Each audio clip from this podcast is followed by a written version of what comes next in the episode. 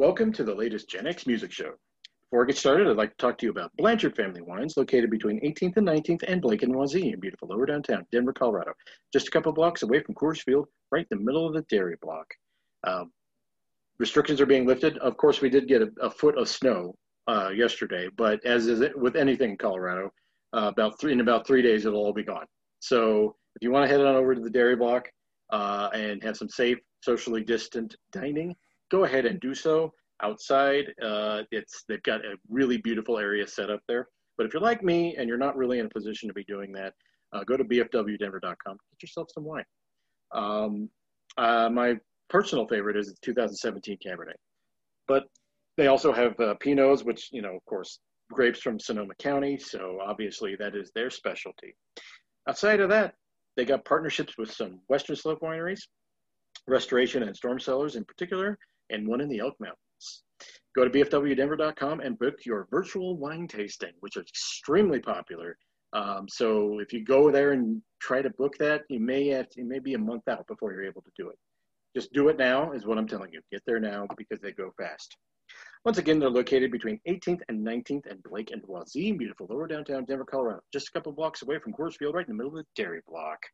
Uh, they're on Facebook and Instagram under Blanchard Family Wines. Go to bfwdenver.com to book your virtual wine tasting. When you go in or you talk to them, tell them Jeff Morton from CSG Podcast sent you there. What is up, everybody? Thank you all for joining me on the latest Gen X Music Show. Uh, another uh, return guest tonight, uh, my good friend, all the way from the great state of Mississippi, a man who is co-host of the uh, of the State of Amorica podcast and co-host of Digital Killed Radio Star. It is my friend David Hudson. Hello, David. How you doing? I'm doing great, Mr. Morton. How about yourself? I am. I am okay. I I almost hurt my back shoveling snow, which is something that you had some experience with. Maybe a couple, like was it? Well, we week? had we had ice. Yeah, oh, we had man. it. All right. So the saying in Mississippi is, if you don't like the weather, um, if you don't like the weather, wait an hour. Yeah. Like it was, it was minus. It was it was five degrees with a negative ten wind chill factor a week ago tonight. It was 75 degrees here today. Oh my god! But yeah, we got three. we got three inches of solid ice, just wow. solid ice. Which and we're not equipped. Luckily, all the infrastructure here and everything, we were fine. Like we didn't go without power. Our pipes and everything were fine, but it was it was paralyzing. Um, you know, yeah. we don't have any. We don't have you know salt trucks or snow plows or anything. So uh, the interstates here were shut down. It, it was rough, but um, ice is always a lot worse than snow.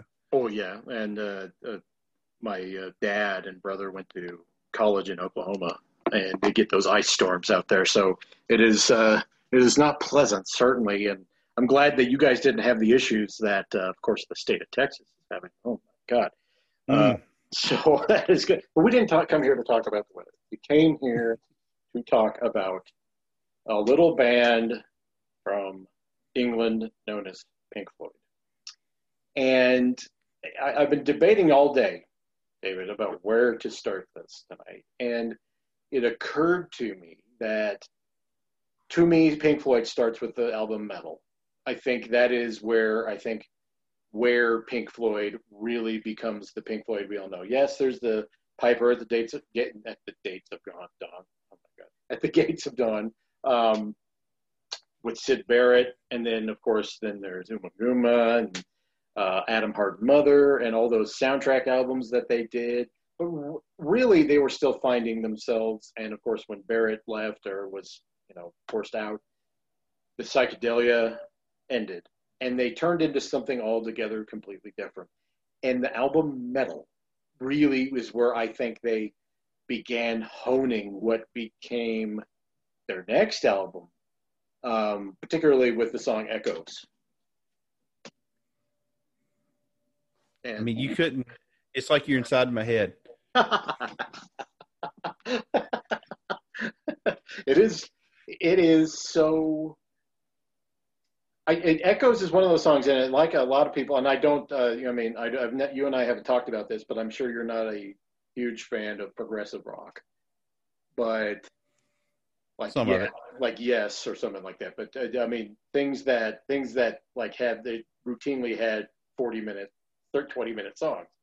There's something different about Echoes, uh, Echoes is uh, just a something that you can put on and listen all the way through. I think it's what 26 minutes long.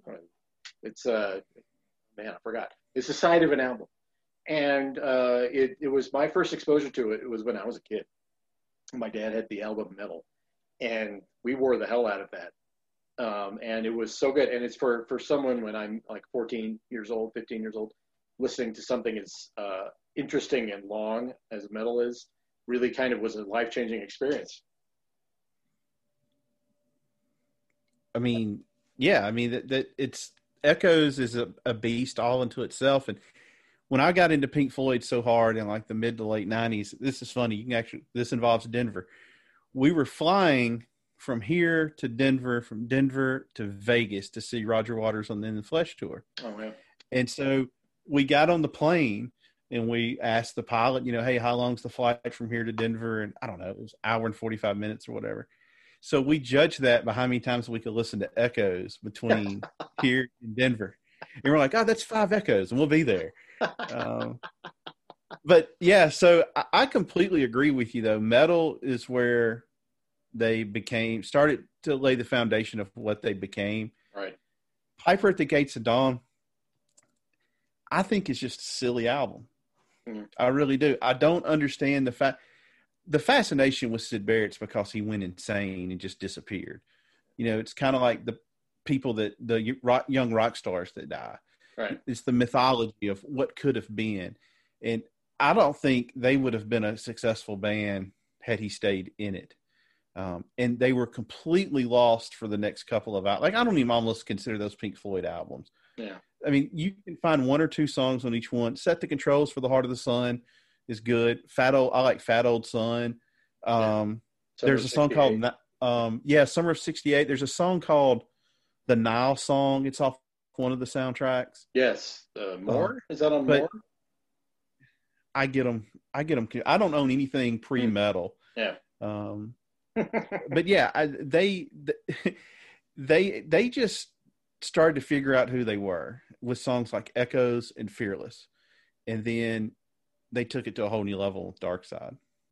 Well, it's interesting because you can hear the, the, the, groundwork for what became Dark Side on there, particularly with Echoes. But uh, our, you know, look, you and I are one of our favorite bands, Black Crowes, covered um, Freedom a lot uh, with uh, Marc Ford and uh, uh, Rich Robinson singing it. Uh, and it was a great cover. And of course, if you've ever heard Blue Floyd, they did a great version of that with Marc Ford. It was it was it's a good song that translates to multiple venues, um, and you can hear like layers of what the the Gilmour Waters combination was going to be on the on the next album because it I think to me as a as a piece of art and I hate using that expression but as a piece of art Meddle kind of establishes the Pink Floyd, as we've been talking about. It's the Floyd in 1971 that we all knew and loved. And uh, my mom, my mom worked concessions at a Pink Floyd gig in 1971 on this tour, and wow. uh, that forever tainted her view of Pink Floyd because she said you wouldn't believe all the burnouts that were in there. in 1971. I'm like, okay. oh, you just wait. Yeah, wait, wait, wait till they get even more popular. But do you think, like, when you go back and listen to to Meddle, do you find it one of those albums that do, do you consider it a stepping stone, or do you consider it an album that's like part of the evolution? I think it's part of the evolution, for the simple fact that the songs became more concise, except for echoes. And there was more of like kind of a traditional like fearless has a traditional song structure. Um, and it's interesting that they had one of these days on there you know which is an instrumental except for nick mason say one of these days to cut you into little pieces. But i think it's fear i think if you if you just look at that album and you pull out fearless and echoes that's that was what led them on their way to dark side right. and I, I just don't think without Fearless and Echoes we have the Pink Floyd we know of today. Very true. I think those are the two. I think those are the two most important songs they ever recorded. Um, I, I, well, I'm, I'm right there with you. Um, and then that led them to the Pompeii gig, which, well, gig, but the recording that they did there, which later Dave Gilmour did a concert there of 2016. Um, yeah. But the Pompeii thing, the Pompeii recording of Echoes is actually my favorite version of Echoes. It is, it, there's something about the surroundings of being mm-hmm. in that ancient artifice that makes it conducive to that, that weird piece of music that Andrew Lloyd Webber ripped off for the Phantom of the Opera that, that just, that he, that he just incorporated into that. But, but the aesthetic there is just amazing. And uh, uh, have you seen the the entire uh, Pompeii recording? Oh yeah, when when I got into Pink Floyd in college, my two roommates were the same way, and we had Delicate Sound of Thunder, Pulse, Pompeii, and we would just watch them. Just we'd stay up literally all night long on, the weekends. It got we were obsessed with Pink Floyd. I mean, it was it was an unhealthy obsession, but yeah, you know.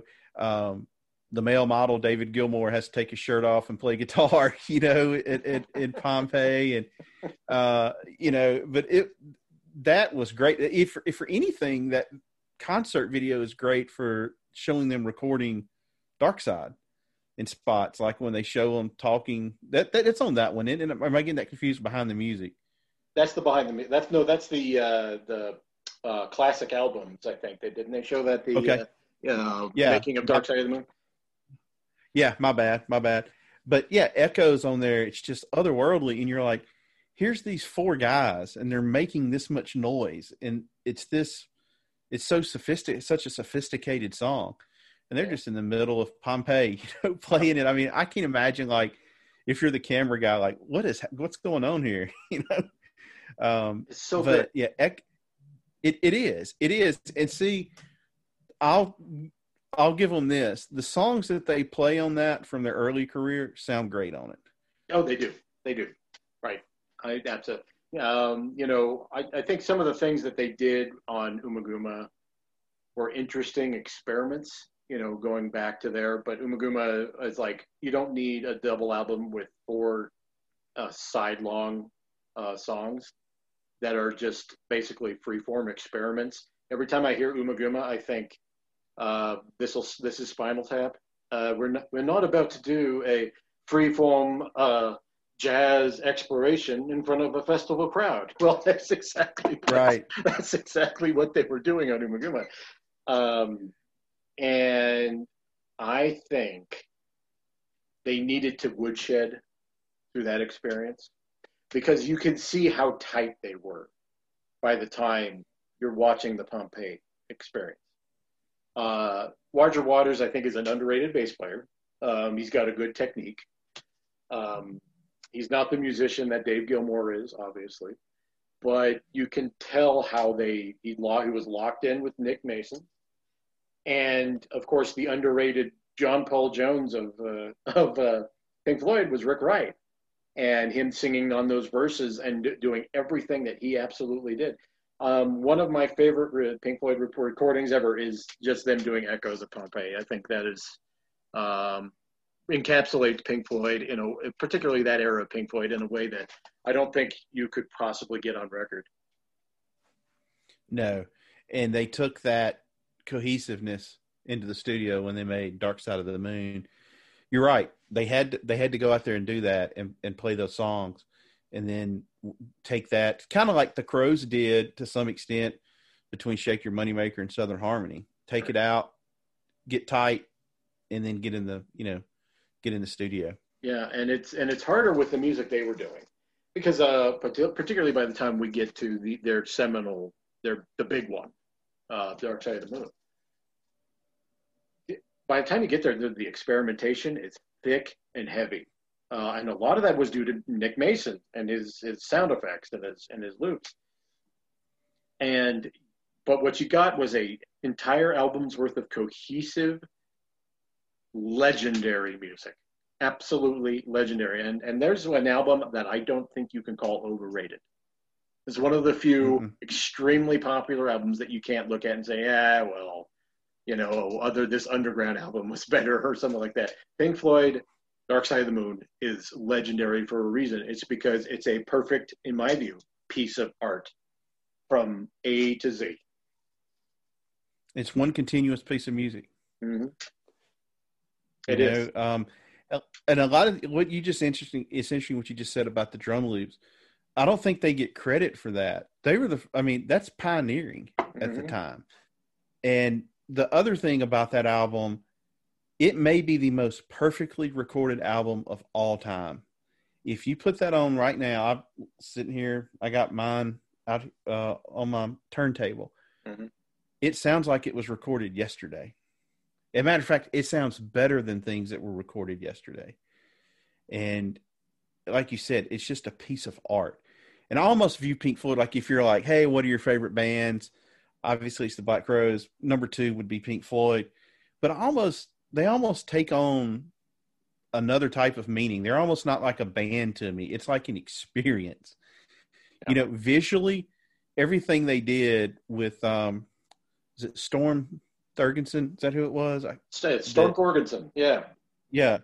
You know, the videos that they consistently have the best album covers of all time. And then the videos that you would see, and they were so kind of abstract. Like at times you really didn't know what was going on. It's, you know, be a person walking through a field with these big balls, uh, you know, falling from the sky or whatever. Yeah. Yeah. But they they they revolutionized everything visually, sonically, and to me, I think Dark Side of the Moon is more of a con- a better concept album than like Quadrophenia yeah. or Tommy. I mean, because those albums were kind of almost like a movie. It was like a you had a story arc. Yeah. Whereas Dark Side of the Moon is exploring, you know, insecurity, the you know, the downside of capitalism, insanity, and you had to be able to draw all that together yourself and figure out that's what it was about. Yeah. And so uh, I think I think it's the greatest concept album of all time. I, I am with you there. Um, I think the standout portion, at least in my view, is "Great Gig in the Sky." I think that is the eight. That is that is the even though there's much more well-known songs, even though there are songs that uh, you hear on the radio all the time, like "Money," you know, "Breathe," uh, "Time," "Us and Them," so you know, classics. To me, the the the album hinges on "Great Gig in the Sky" because it is it is God doesn't have lyrics to it. it's a transition piece. It is, but it is a such a such a it's a, it's a song that lifts you up completely. It, it, takes you from one area and it takes you to the apex for the rest of it to kind of descend into something else. I think, with uh, just in my view, if that album does not have "Great Gig in the Sky," the album doesn't work. To me, I, I simply put, because then it just becomes a, a, album with great songs. This took it into a kind of a transcendent thing because, look, uh, if you you see them play it in concert, and it's still fantastic, still fantastic. Uh, it on Pulse, on uh, uh or the delicate sound of thunder. Um, it's unfortunate we don't have any real great live recordings from the uh, the Waters era, but it's all so it, it, works so well. And to me, Great Gig in the Sky kind of in, in basically is the quintessential Rick Wright Pink Floyd song. It is it is his maybe his apex moment as a member of Pink Floyd. The secret weapon is exactly what he was. Yes, the John Paul Jones of uh, of uh, of uh, of Pink Floyd, and they toured on that for two years, two solid years of touring that extended even into them while they were recording "Wish You Were Here." Uh, that's insane. Which is which is strange. which is strange because in the seventies, you had all of these almost concrete touring cycles. Right. You tour for four four months maybe, and that's it. You go take a month off, go right back into the studio. Mm-hmm. Of course, this thing was selling like hotcakes. It still still does. I, would like to see how much money they make a week off of this still. Amazing. But yeah, you're right. There was no way they were going to pull them off the road. Oh, they Um, kept touring and touring, and they were workshopping "Wish You Were Here" songs while they were on tour. So they were playing these songs, uh, especially in those '74 gigs, 1974 gigs. They were they were playing, uh, I think, "Have a Cigar" and um, uh, uh, "Shine On You Crazy Diamond" in different forms. Uh, they were really. uh, That's what I, I I mean. This is one thing I miss and I think this is what what people miss about touring artists and all this stuff is is our our band, the Black Crowes, our favorite band, the Black Crowes. They did that too. They workshop, they woodshedded these songs on tour, played them. I mean, nonfiction is probably the song that everyone remembers. Oh man, yeah, I remember nonfiction on the on the uh, High as the Moon tour. You know, they were they were playing that. They played that in Phoenix. You know, uh, two years before the Amorica came out. Right.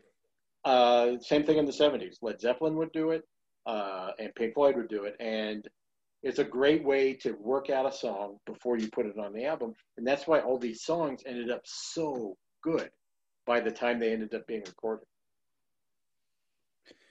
Yeah, I, I love that when bands do it. I think that's a sign of first of all they're good musicians. Second of all, they have a lot of uh, they have a lot of confidence in themselves Right. because you risk first of all, and it also speaks volumes of the fan base because let's be honest, you go see Beyonce and she sings a song that's never been on the record, Right. people are, aren't going to know what to do, you know, to tune out. But yeah, the widespread panic, man, for a while, like they'd have a new album out and half the songs had been in rotation for like five or six years. Right. So they're real big on it. But yeah, so Floyd did that, and they did that with animals. Yep. So one, uh, I think sheep was called raving and drooling, and I forget what dogs was called. Yeah. Um, but that to me is one of the things I love about music and these bands that do that. And you go, you can go listen on some of the deluxe editions. You can listen to Raven, raving and drooling, you know, before Mhm. the album came out. But yeah, you're right. They they toured so much for this, and it was just a cash cow. And obviously, it's probably where you know, have a cigar and welcome to the machine came from. Uh, you know, their displeasure with all that. But Right. how this was on the charts for like ten years, wasn't it? Oh, more than that. Uh, it was. It did not leave the charts for something like 20 years, uh, and it was on the lower rungs, but it was on the charts, and it was insane. I, you don't. You don't get. You don't get an album that just lingers like that. you never get an element that No. just lingers like that. Like I don't think Thriller Thriller didn't do that. no, because Thriller uh, sold, I mean, dominated for a solid year and a half on the charts, which is that I mean, just like a tsunami of of, of purchasing. But the, the but Dark Side of the Moon was just like a Sherman tank. It was just slowly but surely just going and going and going. And there's a staying power to that, and a lot of that had to do with FM radio at the time, um, or at, back in the '70s, AM radio. That and then when it kicked into classic rock radio, it was just perfect. It just went right into that. And then people would buy the albums based on these, you know, Hearing Breathe, uh, you know, on a two for Tuesday or something like that with Pink Floyd. And then they would they would just get album sales based on this, and it's amazing. Um, and I think "Wish You Were uh, Here" has uh, has suffered in comparison, but I think that's kind of unfair because "Wish You Were Here" is is I think got some of Pink Floyd's best ever songs. Uh, Well, the band says it's their best album. right, and I, I look any album that's got the first to me they could have just lopped off the second part of second wish uh, shine on you crazy diamond they Mhm. could have just put that off the album and maybe put another song on there uh, but the the first shine on Your crazy diamond perfect. Perfect. Uh, wish you were here. Sublime. Absolutely sublime. Um, they really concentrated on song craft with that rather than making it a extended piece of music like uh, uh, uh, Dark Side of the Moon. And I, I think it worked, and I think it worked really well. Imagine if you're an or you're a band, uh, you're going to follow up one of the greatest albums of all time, maybe in the top five, with Wish You Were Here, which is also really, really, really good. Don't you think also it was kind of interesting they put out a, uh, an album with only five songs on it? Yeah. I mean, when you have 26 minutes of Shine On You Crazy Diamond. Right. That's, uh, but I like that the fact that they had the balls to put Roy Harper singing as one of their own songs on it. I mean, that takes some. Have you heard? Have, have you heard one of the alternate versions where it's Waters? Uh, I have not. I'm sure it's not good. I think it's on like one of the deluxe editions. but he, I I don't understand. I'm sorry. No, go ahead. I, I mean, the well, let's be honest. Roger Waters has a very very small range, yeah. and he has to stay in that range or he is exposed big time. Right. Right. But um, the version I've heard with Waters singing it, it's not bad. Really? Um, I'm gonna have to hear yeah. it. I, I can't believe I never. Yeah, I mean, well, I for the longest time I thought that was him until I read. Um, there's a book called Saucerful of Secrets uh, about them that I read, and it's like you know Roy Harper singing. I'm like, who's Roy Harper? And of course, Led Zeppelin has a song, don't they, called like "Ode to Roy Harper" or something like hats that. Hats off, hats off to hats Roy. off. Yeah, hats yeah, off Roy. Yeah, that's uh, Roy Harper was around the scene. Um, very good friends with Dave Gilmour. Um, Jimmy Page was a big, big fan. Uh, he was really into that whole um, uh, kind of occult thing that Jimmy Page was doing. Um, but Roy Harper just, I think he just, the thing is, he just happened to be recording an album in the other studio. I think that's the story. And they couldn't get it right with any of them singing, even Dave. And they said, we're like, we're going to, uh, someone, I think it was Gilmour who had the idea to bring Roy Harper in to sing the song. And he nailed it. He, he absolutely nailed it. And I can't picture anyone else singing that song because of that. No, no. And it's funny. Like, have you ever seen Waters in concert? I have. I've seen him in Flesh Tour, The Wall, and on Us and Them. Mm-hmm. But whenever they play that, you got to think he's getting some some help. you know, um, I there there's a I don't know if it's real or not, but let's go for the sake that it is. Mm-hmm. There's a YouTube video that supposedly has his hot mic on it. And you could pick him what he's actually singing versus like, you know, they got the backing tracks. And if it's if it's legit, it's horrific. You need I'll see if I can find it and send it to you. okay, I mean he's, he, he's it's he's just basically whispering, it's like, come here, dear boy. I mean, it's pretty bad. Um but anyway, um, I, I, I don't like it when people use backing tracks, but it's a necessary yeah. evil at times. It, it, the guy's like seventy years old. I mean, oh, come on. Yeah, he's got to be almost eighty now. And and and the funny the funny thing about Rob Waters is, and this that's an interesting. I'm, I'm glad you brought him up because the cracks of it begin to appear appear in Pink Floyd right now. Uh, and a lot, and if you watch the classic albums, they said that, that they all were like, we should have stopped after Dark Side of the Moon, even though they all all say that that uh, Wish You Were Here's their best album. Uh, and it's a very British way of going about it. Is like, well, stop. It stopped being fun. We achieved everything we wanted. Why were we still going? You know that sort of thing. And you could see the cracks starting to appear by then, and it all kind of devolved into uh, what you got with animals. Now, I happen to like animals a lot and I know you feel the same. Um, it is a, it, I think, one reason it probably didn't do as well as the other two is because it's kind of bleak, but it is. I mean, you and I have talked about exchange text messages about this. Dogs is right up there among their best songs. I mean, maybe Gilmour's, some of Gilmour's best guitar work ever is on Dogs, and it's a shame to me that they just kind of abandoned playing those songs later. Because man i would love to hear dogs again in a live setting. I would too. I think it has a lot in common with well you know we can tie everything to the black crowes it has a lot in common with three snakes and one charm. Right. So southern harmony was their dark side. They the Crowes come back do Amorica, which I think I've heard some members of the band say is their favorite album, and they follow that up with this with Three Snakes and One Charm, which is really dark. Yeah. And Animals, Animals is by far, well, I guess the wall is probably darker just because of kind of the subject matter and and Yeah. it, you know I think it's kind of personal for Waters, but Animals is one of the most biting political albums ever written. Right. And if you go and read the lyrics and then find out about like the three pigs and who they represent and things like that, it is lyrical genius. Oh yeah. Uh, and especially, you know, you, you're talking about dogs. Is there anything better than when it gets into that Gilmour breakdown Oof. with the guitar when he comes in? I mean, So good. you know, he he doesn't play many notes, but man, he makes them all, you know, makes them all worth it. But I love on those Waters tours, they'll come out and they get to that long breakdown, you know, the stone, Mhm. stone, stone, and they all put on the dog faces and sit and yeah. play poker.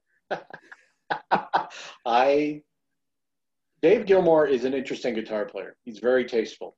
He's got a very distinct uh, style.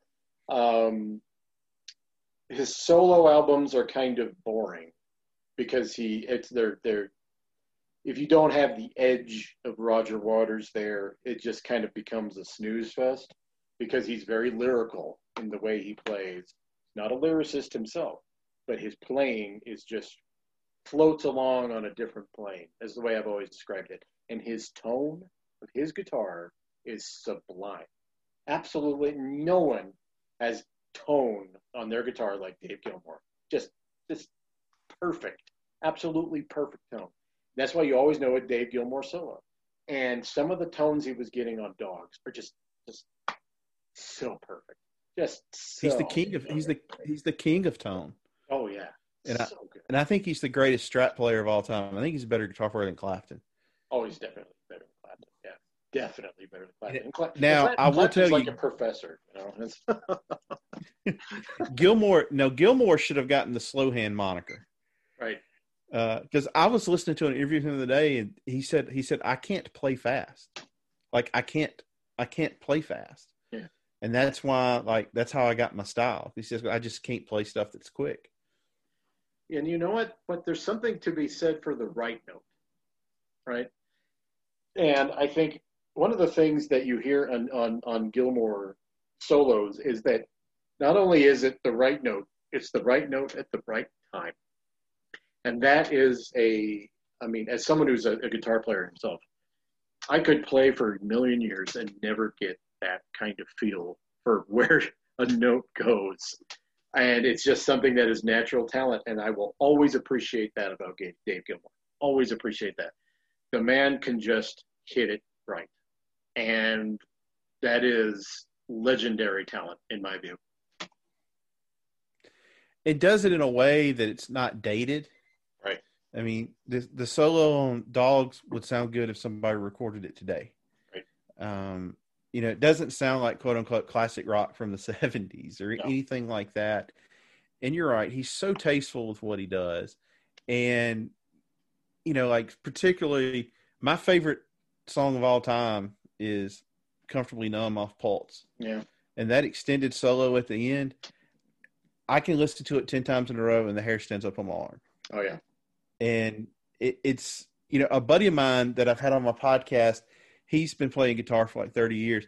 He actually said that Gilmour said told them when they were filming it there were certain parts of that solo he didn't want his hand showing in the video really uh, which I thought was kind of was kind of interesting. Yeah, and so especially that thing at the end. I mean, I don't. I'm not a guitar player, so I don't really. Where it seems like he's just, you know, I'm talking about the end where he's. I guess he's using the whammy bar. yeah and, the- it's kinda coming- Yeah. the, kind of the de- ascending and descending drops with the whammy bar yeah, I've, I've just never heard anybody do that. he and he's also very i mean he's got um, um, just a, a, a- a certain way a certain way he phrases those those it's like there, there are certain things you can pick out with the game uh, his technique is very very distinct to the point where you know how he picks on the string You can know you know it's him by the way he's hitting those strings. Uh, there is a mm-hmm. Paul McCartney song called "No More Lonely Nights" that uh, Dave Gilmour does the solo on at the end. It is so distinctly Dave Gilmour, you cannot get away from it. It is Dave Gilmour to the T, and I, that's what I love about him. And and the kind of transition to Roger Waters. Roger Waters brought the bite. He brought the cynicism. I guess is the best way to put it, because there's no more cynical person on this planet than Roger Waters.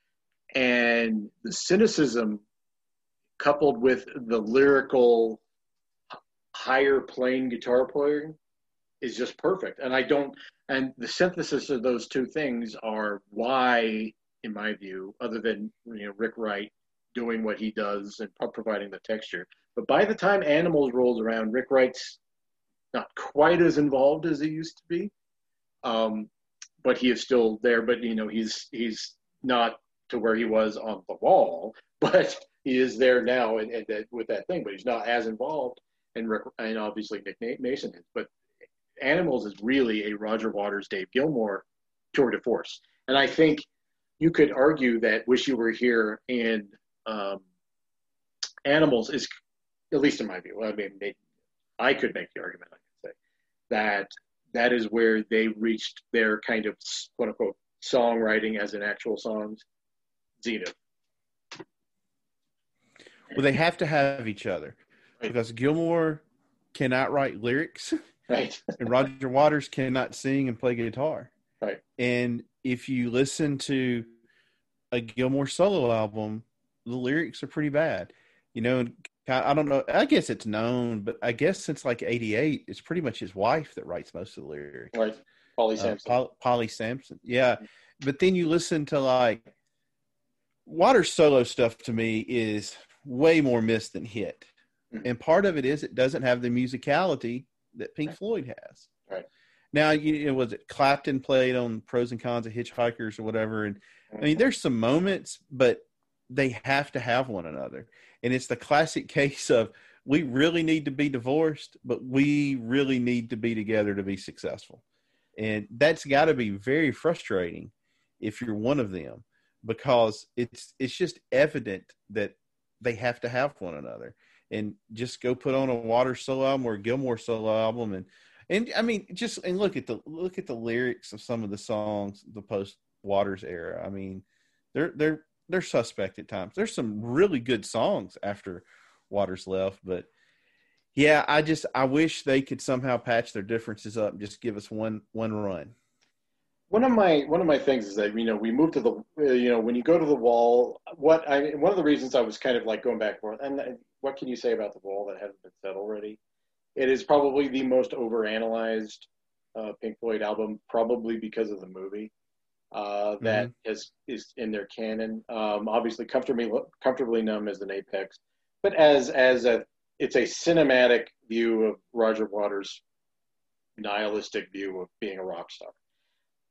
That's all you really need to know, and there's some great songs on it. But that it really is the point where you're starting to see Pink Floyd not be Pink Floyd anymore.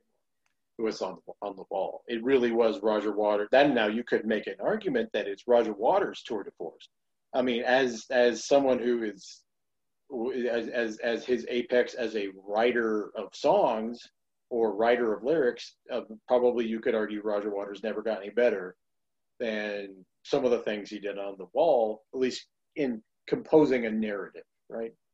Um, and I think that's at least that's the way I look at it. But it, it to me, I don't go back to the wall as much as I go back to animals. Wish you were here. Uh, uh, obviously Dark Side. When I felt like I listened to Dark Side and you know, all the um, Wish You Were Here and everything, I listened to those all the way through. But you almost have to listen to the wall all the way through. Right. If you know if you start it, and I think it's a little bloated. Um, I don't like the ending. Um, I think the ending's kind of corny, uh, especially like if you see the performance live. Yeah. I wish they could have ended it with um, somehow moved comfortably numb back a few songs and just ended with that because right. that's the perfect I'm out. Well, and run like hell. I understand. I understand why that's where it is, but the wall though is like one of the things that is so much different is when you take animals and wish you were here and dark side of the moon yes they were concepts but there was some ambiguity in the lyrics Right. that you had to you know pick through there's no ambiguity on the wall it's like reading a movie script Yes. now he's brilliant the way he did it, the way he, you know, goes between him as a child and then, you know, him as a rock star and how he integrates his, you know, family life into it, which I think is brilliant and is genius. Mhm. But to me, part of the mystique of Pink Floyd is the ambiguity in the lyrics. What are they talking? Are they singing about outer space, you know, or and, and with the wall, it, it's very much a narrative. Yeah. Oh, 100%. And you can't really I I they only toured I think they only they did 20 gigs for the wall and it was extremely expensive and they all hated doing it. Uh, Rick Wright was a paid member of the band by then he wasn't um, an official member. Right. And I heard they- that Rick Wright's the only member of the band that made money on that tour.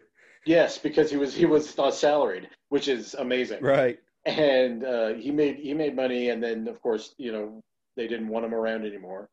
Um, and then the funny thing about it is, you know, people talk about how Roger Waters mistreated um, Rick Wright by firing him during the Wall. Dave Gilmour didn't make it, uh, Rick Wright an official full member of Pink Floyd until 1994, and Yep. Rick Wright had been back in the band since they since '85. You know, and it, Right. it it's it's like there was it wasn't just Waters that had the the, the issue with uh, Rick Wright, and the problem you come to with with the final cut is that not only does it have no Rick Wright, Nick Mason's not there by that point, and it's just not a good album. It is just I I I think I like I, I like Not Now John. I like Fletcher Memorial Home, but outside of that, it's just too bleak, too nihilistic, and it didn't have the musicality that the other albums had. Full disclosure, I've never made it be able to listen to the album all the way through. I don't blame you. Because um, I remember when I saw Waters the first time on in the Flesh tour, they played Southampton Dock. Mm. And when they started playing, I looked at my buddy and go, I've never heard this song. What is this? He's like, it's off the final cut. And I go, oh, well, that's why. um, yeah, I mean, if you read if you read the books, like the recording of that, they were never in the studio together. Yeah. Gilmour would just come in and record his guitar parts, and was he was already one foot out the door, and everybody else was already out the door. right? And it was they didn't tour on it, um, and they were basically. And then '85, Waters quits, and then they decide to get back together. Uh, Gilmour, uh, Wright, and Mason, and he sues them, and then that turned into a whole big thing that didn't get resolved for several years. Um, you're getting to the Gilmour era with momentary lapse of reason, and I'm going to put it together with Division Bell.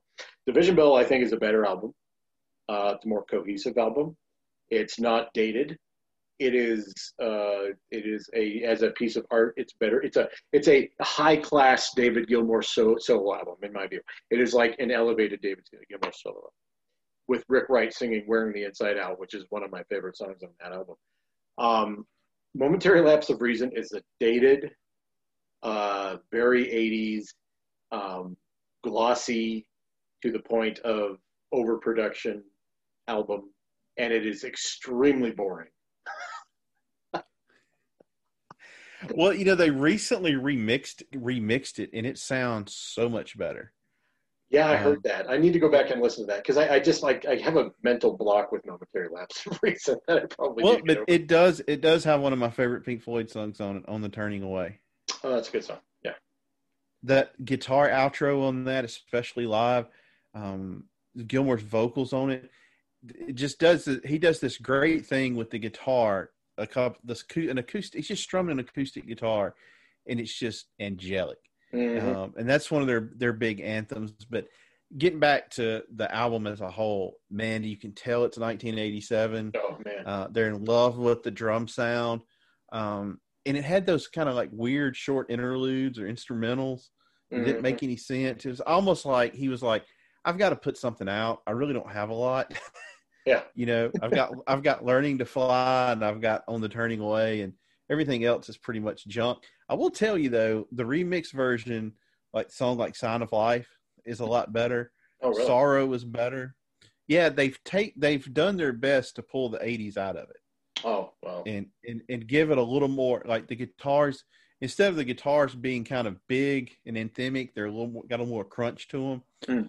But yeah, I understand why people you know dislike that album. It's not you're never going to hear me go, oh, let's put on momentary lapse of reason and you know have a few beers. But the Division Bell, I think, is a really really strong album. It is. Um, It's it, it it has has one of my favorite songs on there, "Lost for Words," which is Mhm. obviously about Roger Waters. right. You have "Coming Back to Life," which is one of the more original songs they've ever done. Right. And then you had the cool instrumentals, and then I mean, I don't know about you, but I think High Hopes may be the best thing he's done post Waters, lyrically and musically. Well, I love the slide solo that he does at the end. It's it's really good, and it was really good on Pulse. That was one oh of the gosh! that was one of the peak live performances on Pulse. I thought, um, especially at uh, the the endless river forever and ever.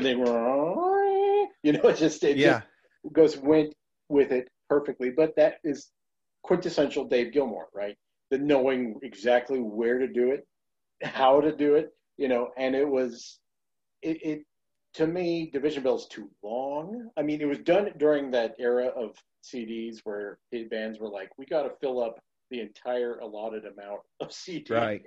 So all these albums, like, uh, I don't know if you ever heard Coverdale Page, but it's like 66 minutes long. And it's like, there's no reason Yeah. for this album to be 66 minutes long. Like, Right. that's what all bands were doing that at the time. And, and same thing with the Division Bell. It's really long. And that is my only complaint with it. Outside of that, uh, wearing the inside out is like one of my favorite post, you know, post uh, Waters songs. That is a Rick Wright song, um, and it kind of is a nice capstone because really it is officially their last album. hmm Uh, 94, it's hard to believe. And when you look back on, because the Gilmour era is only two albums. When you look back on it, do you think Gabe Gil- David Gilmour's heart was in reviving Pink Floyd? Because it seems to me like he did it because obviously it's a cash cow and you make a shitload of money when you tour Pink Floyd. But it, to me, it seems like he really was done with Pink Floyd, but kind of was kind of stuck on it in it. And then after the Division Bell tour, he's like, I, I'm done. I'm, I don't need this anymore. And he's never really gone back other than the reunion show in 2005. No, and I used to be solidly Team Gilmour, like solidly Team Gilmour. The last 10 years, I'm starting to go to Roger Waters' side because Roger Waters has extended the olive branch. Right. And he was like, you know, he's the one that's saying we need to, you know, go out and tour this. But Gilmour, I think, just walked away from it in 94. It's like, I'm done. Yep. And I'm, I'm not going back to it. And I don't know if it was, you know, the grandiosity of that Pulse tour, which I mean, that was a mammoth stage. They were playing football stadiums. Uh, it was a long tour, and just the money he made off that tour, he could never have to work again the rest of his life. Right. And I, I do respect people though that can say I'm going to walk away from it when I because they could have kept touring with something like Pulse and would still be selling out football stadiums today. Right. Right. I mean, Right. it, it's never, it's never, that's never not going to be a hot ticket. So yeah, he just walked away from it. And what was it? On an Island was the solo album that came out well, you know, after Yeah. all of that. And it's got a few moments on it, but I think sometimes in his solo life, he's trying to prove to himself, to the people that I'm a solo artist and I'm not just the guy from Pink Floyd. Right. And sometimes it sounds very, very, very forced. Well, particularly if you watch the Pompeii gig that he did in 2016, the songs that, uh, that on his new album then were kind of eh, not really good. They they were just they were playing them and it was like they're everyone's smiling on the stage, but it's almost like if we keep smiling, the band, the the audience will eventually like it, kind of thing. and I, I, I just, I, it was just boring. And but other than when he did the Pink Floyd songs, and that's really what people are there to see him for. Now, I will say this about Roger Waters: he has kept the flame alive, and the wall tours he did sold out unbelievably. Um, they that that obviously that album lends itself to theatricality. Um, the Us and Them tour did really well. He played two two nights at Pepsi Center out here in Denver. Um, it every tour he's done post reunion has been huge, and it's clear to me neither of these guys need it. But Roger Waters is the one who's like more magnanimous about it right now and he's the one that puts his heart into it because there's no stone left unturned with those water solo shows. Um, I thought the Us and Them tour. Did you did you go see it? Uh, I did not see that tour. No. It I've was over. It was overwhelming. The visuals were overwhelming, and like I paid a buttload of money to go see that, and the visual. It was so visually stunning. You forgot to look at the band. Yeah. I mean, it was a full, it was a full on experience. Same way with the wall. Like, I don't even consider going to see the wall a concert. That was a, that was just an event. Um, it's the most money I've ever paid for a ticket. Third row, dead center. wow. but you know, it's a show. You know, it, it's it's like going to a Broadway play, right? And you, it makes you kind of appreciate all the the, the effort, and, and that's something we haven't covered. But the Pink Floyd shows, the light shows, everything they did, even going back to the '60s, very well thought out, very spent, meant to uh, kind of or uh, tickle your the, the, the oral palate, basically. That basically have you so overwhelmed that you're not looking at the musicians, as you pointed out. And you could tell that Pink Floyd did not want you looking at them. There were times Roger Waters would turn his back to the audience completely, right? or build a wall. build a wall, exactly. And but the, their shows were visually spectacular. I mean, you're talking about we're talking about Pulse, that that uh, mirror ball opening up at the top of Earl's Court was was I'm sure if you're in the audience that had to be completely overwhelming and depend and depending on what frame of mind you were in, terrifying. Could be, especially if there was a pig flying over you. at the at the at the us and them tour, we were like five rows from the floor, but that pig got so close to us that you could feel the air from the fan blowing on you when it went past you. Uh, I wonder in that tour, did anybody ever get their hands on it? You know. I, I, I think they, they, there was this big lawsuit between, in the lawsuit between uh, Waters and then the rest of Pink Floyd, one of the things that he wanted, he kept the rights to was the pig. So in order to differentiate the, uh, uh, the, the pig, uh, they put uh, a, a pig with giant balls on it. they did. So in order to avoid the copyright infringement for Roger Waters. That's, that's some pretty petty shit right there. those those guys are petty. I mean, both of them are. They they don't mind taking a shot at the, at the other person. Still to this day, which blows my mind. I, it, it is it is. I think when if I am going to look at the legacy of this band, and pioneering the stagecraft that they did, the visuals. I to me, it's all about what they did on their albums, at least for me. And their run from Meddle to animals and even the wall is unparalleled. It is it is one, two, three, four, five albums of just solid gold. And it is hard. It is hard any band out there to to have a streak of albums that good and hit a peak like that, both commercially and critically and creatively, that lasts for that long and sets you for life. And really, that if we're looking at the story of Pink Floyd, that's kind of to me what it is. is that they hit a, a, a creative streak so good that uh, despite their problems, um, internal problems, that uh, that it's almost unparalleled in rock music. And not only did they have that five album run, they never sold out creatively. Nope. And they t- and if you think about it, they took more and more chances with with each album. Right. You know, we released Dark Side of the Moon. Let's release an album with five songs on it.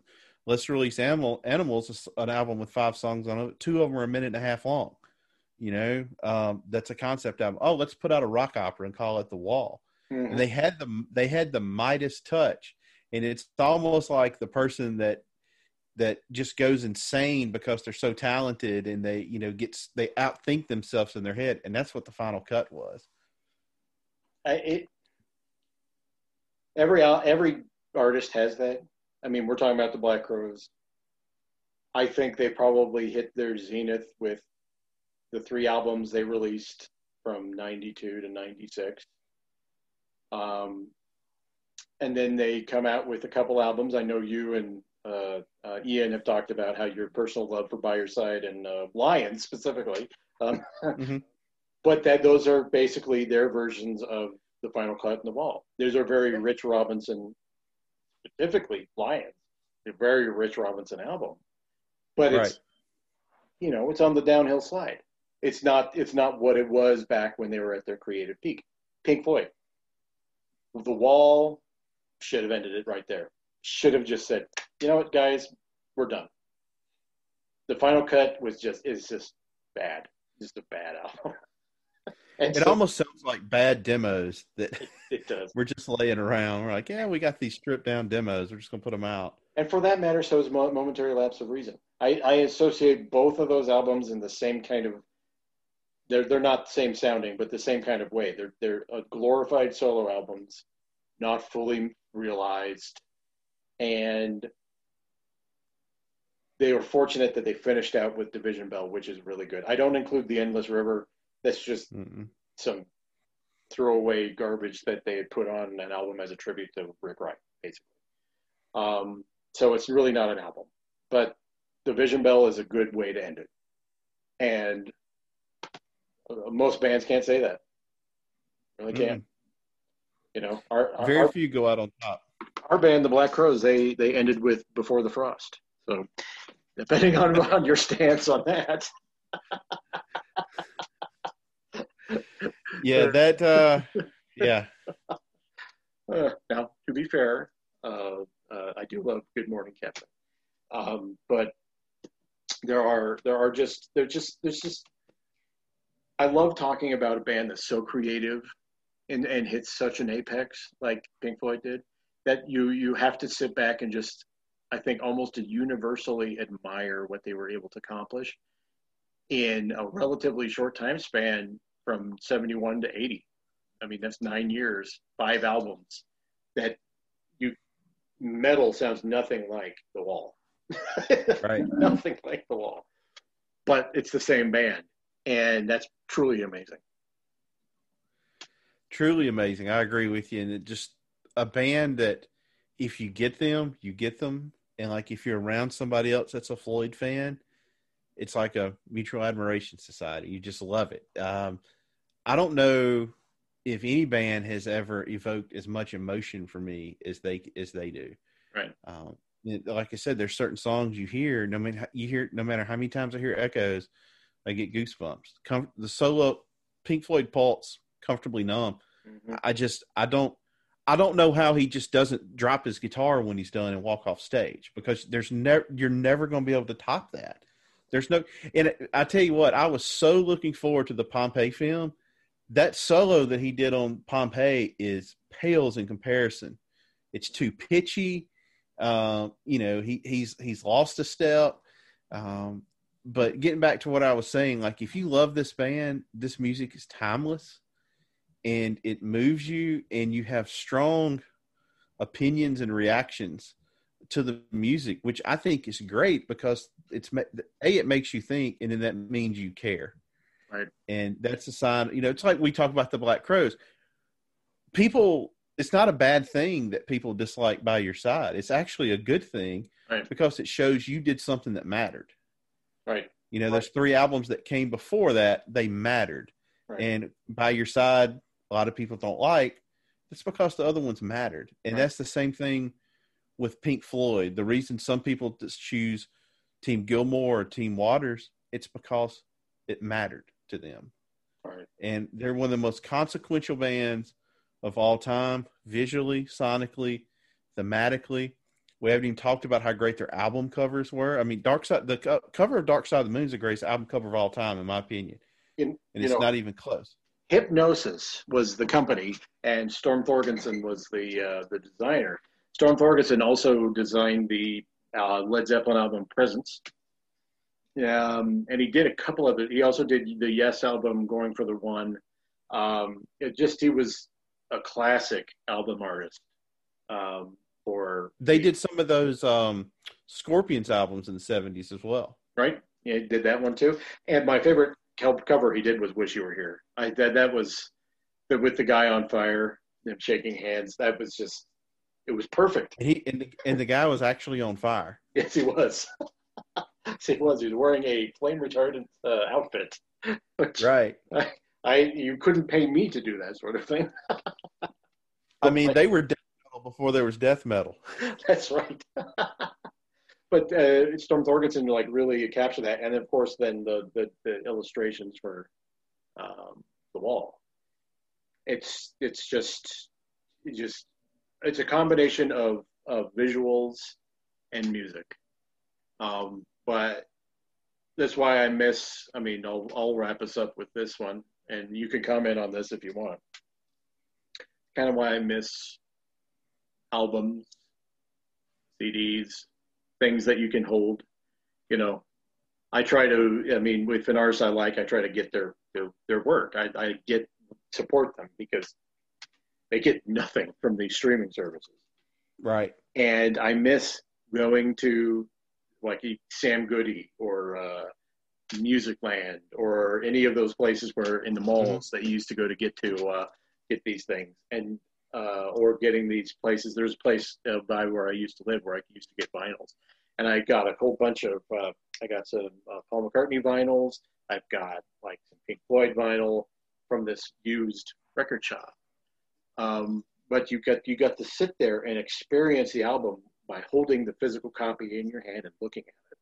And I think that's what people miss now is they don't get to see it. They don't get the kind of the the the, the, the touch in the hand because uh, then that's why I think albums are, and just in my view, that's why albums, quote unquote, as an art form, are not are are, are dying out because the the format that people use, they download and all this stuff is conducive to one song.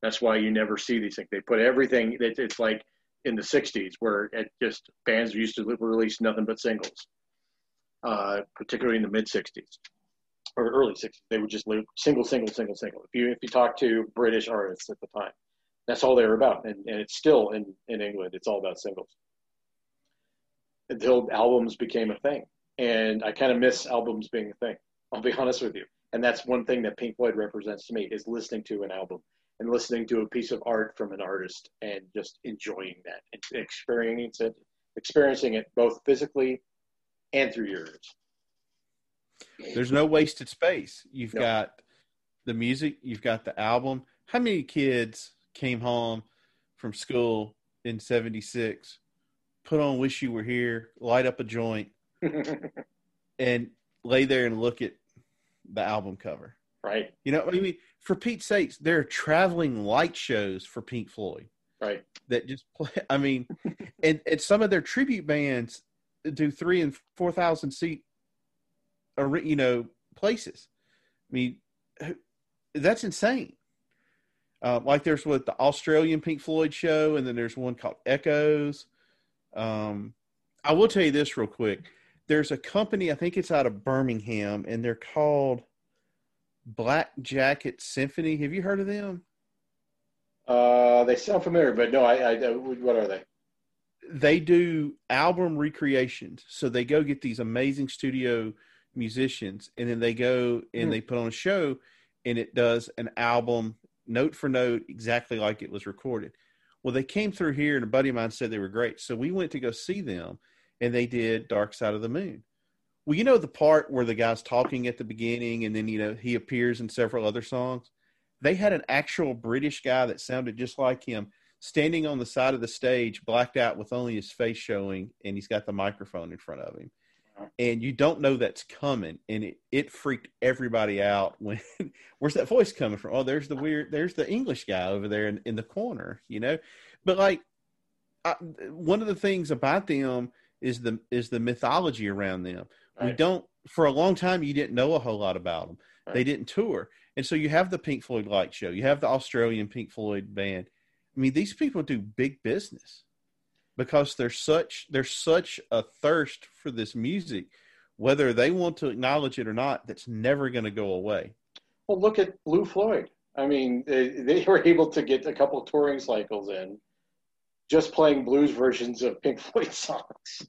I mean, that's that is that, uh, that there's people who have no idea who Blue Floyd is. I listen to this right now, but it's it was Alan, Basically, government mule sans Warren Haynes with uh yeah, Alan um, Moody Marc with, Ford. with Marc Ford and all that.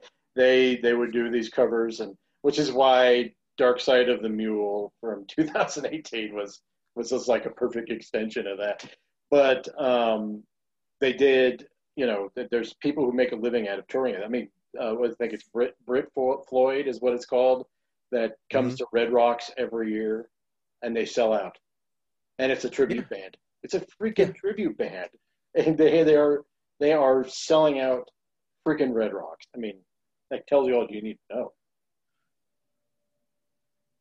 Exactly, one of the most beloved bands of all time, and um, I, I, appreciate you letting me come in here and talk about them because I can I can talk about Pink Floyd all day long. and I've probably kept you long. Uh, uh, uh David here is uh, in not in the in the mountain time zone. Let me just put it to you that way. So he's been he has been good enough to stay up late with me, and I do appreciate it. Oh, I'm I'm I'm fine. so uh, David, thank you for joining me. Now tell everyone where they can reach you and uh, all your various social media and uh, and your podcasts. Uh, you can find State of Amorica. That's the main one now. Um, anywhere you listen to podcasts, we have a Twitter at State of Amorica. Uh, we have two really big interviews coming up soon um, that I think if you're a fan of the Black Crowes, you're going to love. And uh, Ian and I are just uh, chugging away at that. And then I have another one called Digital Killed the Radio Star that you can find that on any um, platform. It's just basically me and a buddy of mine from college. We talk about – all kinds of music. We like to say, you know, we'll talk Johnny Cash to Megadeth, and that's pretty much what we do. and uh, you can follow, you can find us on Facebook at Digital Kill the Radio Star, and on Twitter at Digital Killed. Well, thank you very much for coming on. Uh, it, I'll have David on a lot. We'll we'll we'll just talk about whatever. And you know what I got to do is like have have Ian on again because I, I I mean he was so happy that I invited him the last time I had you guys on, so I should probably do that yeah, I, I, I mentioned to him I was I he said I, earlier in the week or so. Oh yeah, I'm going to be on Jeff Morton's podcast talking Pink Floyd. so um, yeah, and I I, I want to be on one with Pat. Oh yeah, yeah, yeah, yeah, yeah, yeah, yeah. We'll have Pat on, and we'll we'll talk we'll talk about we'll we'll, we'll find a good subject to talk about with with Mr. Okay. Aaron, uh, my CSG Politics Code host and part of Gen X Music Show. So anyway, thank you all for joining us on the latest Gen X Music Show. I appreciate everyone who listens, and I will be back soon with another podcast.